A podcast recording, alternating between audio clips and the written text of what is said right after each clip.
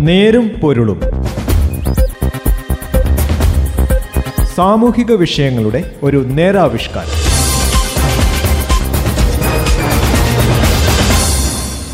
നമസ്കാരം. നേരുംപൊരുളിന്റെ പുതിയൊരു അധ്യായത്തിലേക്ക് സ്വാഗതം. ഇന്ന് ഈ പരിപാടിയിൽ ഞാൻ ജോസഫ് പള്ളത്ത്. സ്കൂൾ മേളകൾ പലതും ഇപ്പോൾ നടന്നു കഴിഞ്ഞു. കോവിഡ് കവർന്ന രണ്ടു വർഷത്തിനു ശേഷം സ്കൂൾ മേളകളെത്തിയപ്പോൾ അരങ്ങു നിറയുന്നത് ആക്ഷേപങ്ങളാണ്.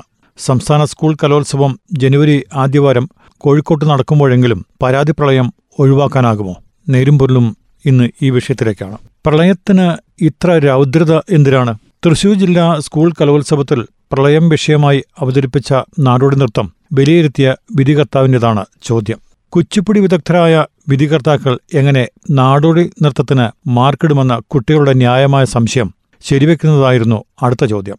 കോവിഡ് പ്രമേയമായ നൃത്തത്തിൽ ഉറ്റവർ മരിക്കുമ്പോൾ വിലപിക്കുന്ന ദൃശ്യം അവതരിപ്പിച്ചതിനെപ്പറ്റി അദ്ദേഹത്തിന്റെ സംശയം ഇതാണ്. വായു പൊളിച്ച് കരയുന്നത് എന്തിനാണ്? ജില്ലാ കലോത്സവത്തിൽ വ്യത്യസ്ത നൃത്തയിനങ്ങൾ വിലയിരുത്തിയത് ഒരേ വിധികർത്താക്കളായിരുന്നു. കുച്ചിപ്പുടിയേക്കാൾ തീവ്രവും ചടുലവുമായ അമിതാഭിനയ രീതിയാണ് നാടോടി നൃത്തത്തിന്റേത്. കുച്ചിപ്പുടിയിൽ വായു തുറക്കുകയോ പല്ല് കാണിക്കുകയോ ചെയ്യരുതെന്നാണ് കീഴ്വഴക്കം. പക്ഷേ നാടോടി നൃത്തം അങ്ങനെയല്ലെന്ന് വിധികർത്താവിന് പിടികിട്ടിയില്ല എന്നാണ് കുട്ടികൾ പറയുന്നത്. രണ്ടു വർഷത്തെ ഇടവേളയ്ക്ക് ശേഷമെത്തിയ കലോത്സവത്തിന്റെ നടത്തിപ്പ് സംബന്ധിച്ച് ഇത്തരം പരാതികൾ വിദ്യാഭ്യാസ വകുപ്പിന് ചൂണ്ടുപലകയാണ്.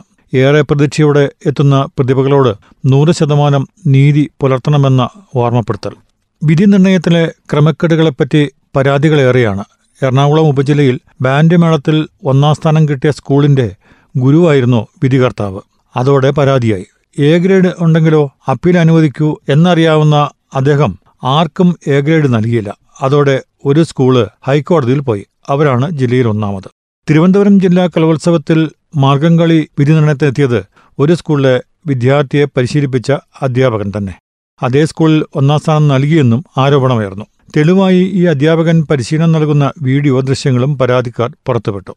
ആരോപണവിധേയനെ വിധികർത്താവാക്കി എന്നാരോപിച്ച് പ്രതിഷേധമുയർന്നതോടെ കോട്ടയത്ത് ജില്ലാ കലോത്സവത്തിൽ ഓട്ടംതുള്ളലിലെ വിധികർത്താവിനെ സംഘാടകർക്ക് മാറ്റേണ്ടി വന്നു.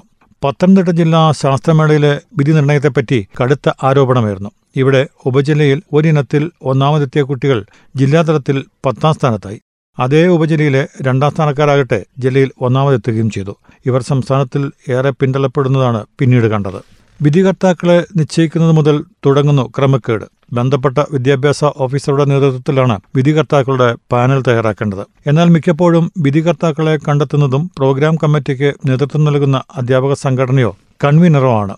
സ്വാഭാവികമായും അവരുടെ ഇഷ്ടാനിഷ്ടങ്ങൾ പ്രതിഫലിക്കും.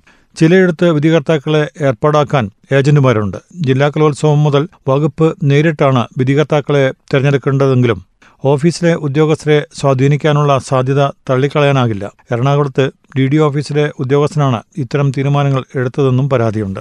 യോഗ്യതയില്ലാത്തവർ വിധികർത്താക്കൾ ആകുന്നതാണ് മറ്റൊരു പ്രശ്നം. പാലക്കാട്ടെ പല ഉപജില്ലാ മേളകളിലും വിധി നിർണയിച്ചത് അതത് ഇനങ്ങളിൽ പ്രാഗൽഭ്യമുള്ളവർ അല്ലെന്ന് പരാതിയുണ്ടായി. തായമ്പക ചെണ്ട പോലെയുള്ള ഇനങ്ങളാണ് ഏറെയും. കണ്ണൂരിൽ ദഫമുട്ടിലും വഞ്ചിപ്പാട്ടിലും വിധികർത്താക്കളുടെ യോഗ്യത സംബന്ധിച്ച് ആക്ഷേപമുണ്ടായി. വയനാട് ജില്ലാ കലോത്സവത്തിലെ വിധികർത്താക്കളിൽ ഒരാൾ പോക്സോ കേസ് പ്രതിയാണെന്നറിഞ്ഞ് വിദ്യാർത്ഥികളും രക്ഷിതാക്കളും പ്രതിഷേധമുയർത്തി.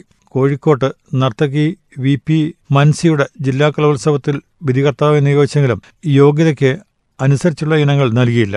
ഭരതനാട്യത്തിൽ പി എച്ച് ഡി ചെയ്യുന്ന മൻസിയോട് മോഹിനിയാട്ടം വിലയിരുത്താനാണ് നിർദ്ദേശിച്ചത്. മാൻസിയുടെ ജൂനിയറായി എം എ സംഗീതം പഠിച്ചയാളെയാണ് ഭരതനാട്യത്തിന് നിയോഗിച്ചത്. മോഹിനിയാട്ടത്തെക്കുറിച്ച് തനിക്കൊന്നും അറിയില്ലെന്ന് പറഞ്ഞ് മൻസിയ വിധി നിർണയത്തിന് തയ്യാറായുമില്ല. മൻസിയക്കെതിരെ പരാതിയുള്ളതിനാൽ മാറ്റി നിർത്തിയെന്നാണ് അധികൃതർ നൽകിയ വിവരം. വിധികർത്താക്കൾ ആരാണെന്നത് രഹസ്യമായി സൂക്ഷിക്കണമെന്നാണ് ചട്ടവും. സാമ്പത്തിക പ്രതിസന്ധിയുടെ ആഴം ഇത്തവണ സ്കൂൾ മേളകളിൽ ശരിക്കും പ്രതിഫലിച്ചു. സർക്കാർ അനുവദിച്ച തുകയേക്കാൾ പല മടങ്ങ് ചെലവ്. സ്പോൺസർമാരുടെ പിന്തുണയും കുറഞ്ഞു. എയ്ഡഡ് സ്കൂളുകളിലെ അധ്യാപക നിയമനം തടസ്സപ്പെട്ടതിൽ പ്രതിഷേധിച്ച് സ്കൂൾ മാനേജ്മെന്റ് അസോസിയേഷനും കലോത്സവത്തോട് മുഖം തിരിച്ചു. അതിനാൽ സംസ്ഥാനത്ത് എല്ലായിടത്തും കലോത്സവത്തിന്റെയും ശാസ്ത്രോത്സവത്തിന്റെയും പേരിൽ പിരിവ് നടന്നു. ഒമ്പത് പത്ത് പതിനൊന്ന് പന്ത്രണ്ട് ക്ലാസ്സുകളിലെ വിദ്യാർത്ഥികളിൽ നിന്ന് ഇരുപത് മുതൽ അറുപത് രൂപ വരെയും അധ്യാപകരിൽ നിന്ന് മുന്നൂറ് രൂപ മുതൽ രണ്ടായിരം രൂപ വരെയുമാണ് ഈ ഇനത്തിൽ ഈടാക്കിയത്. ഒന്നു മുതൽ എട്ട് വരെയുള്ള ക്ലാസ്സുകളിലെ കുട്ടികളിൽ നിന്ന് വിദ്യാഭ്യാസ അവകാശ നിയമപ്രകാരം ഫണ്ട് പിരിക്കാൻ കഴിയില്ല എന്നതിനാലാണ് ഒൻപത് മുതൽ ക്ലാസ്സുകളിലെ പിരിവ്.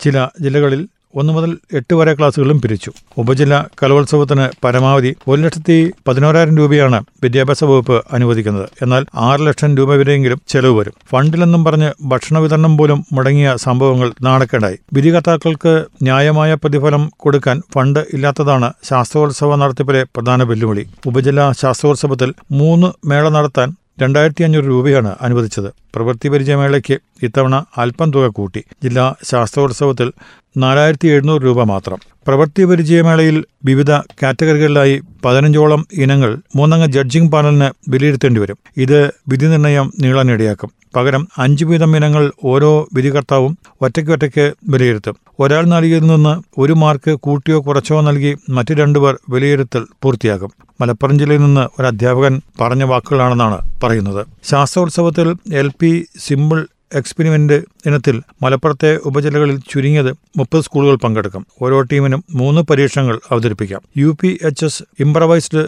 പ്രൊജക്ടിൽ ഒരു ടീമിന്റെ അവതരണത്തിന് മാത്രം പതിനഞ്ച് ഇരുപത് മിനിറ്റ് എടുക്കും. ഇങ്ങനെ മുപ്പത് ടീമുകൾ ആയാലോ വിധി നിർണയം വഴിപാടാകുമെന്ന് പറയേണ്ടതില്ലല്ലോ.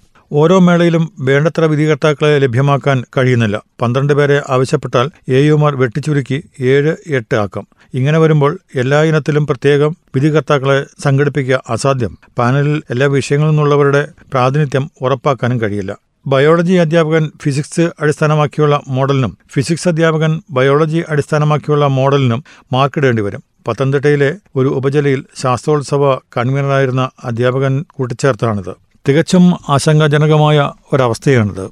കലോത്സവത്തിനു വേണ്ടിയും പ്രവൃത്തി പരിചയമേളയ്ക്കും ശാസ്ത്രോത്സവത്തിനുമെല്ലാം കുട്ടികൾ എത്രയോ കഷ്ടപ്പെട്ടാണ് വരുന്നത്. അവരുടെ ഒരു വർഷവും ഒരുപക്ഷെ അവരുടെ ജീവിതവും തന്നെ മാറ്റിമറിക്കുന്നതാണ് ഈ വിധി നിർണയങ്ങൾ അതുകൊണ്ട് വളരെ കരുതലോടെ ചെയ്യേണ്ട ഒരു കാര്യം എന്ന നിലയിൽ ആ തിരിച്ചറിവ് വേണ്ടപ്പെട്ടവർക്ക് ഉണ്ടാകട്ടെ. നേരുംപൊരുളിന്റെ ഇന്നത്തെ അധ്യായം ഇവിടെ അവസാനിക്കുന്നു. നന്ദി. നമസ്കാരം. നേരും പൊരുളും. സാമൂഹിക വിഷയങ്ങളുടെ ഒരു നേരാവിഷ്കാരം.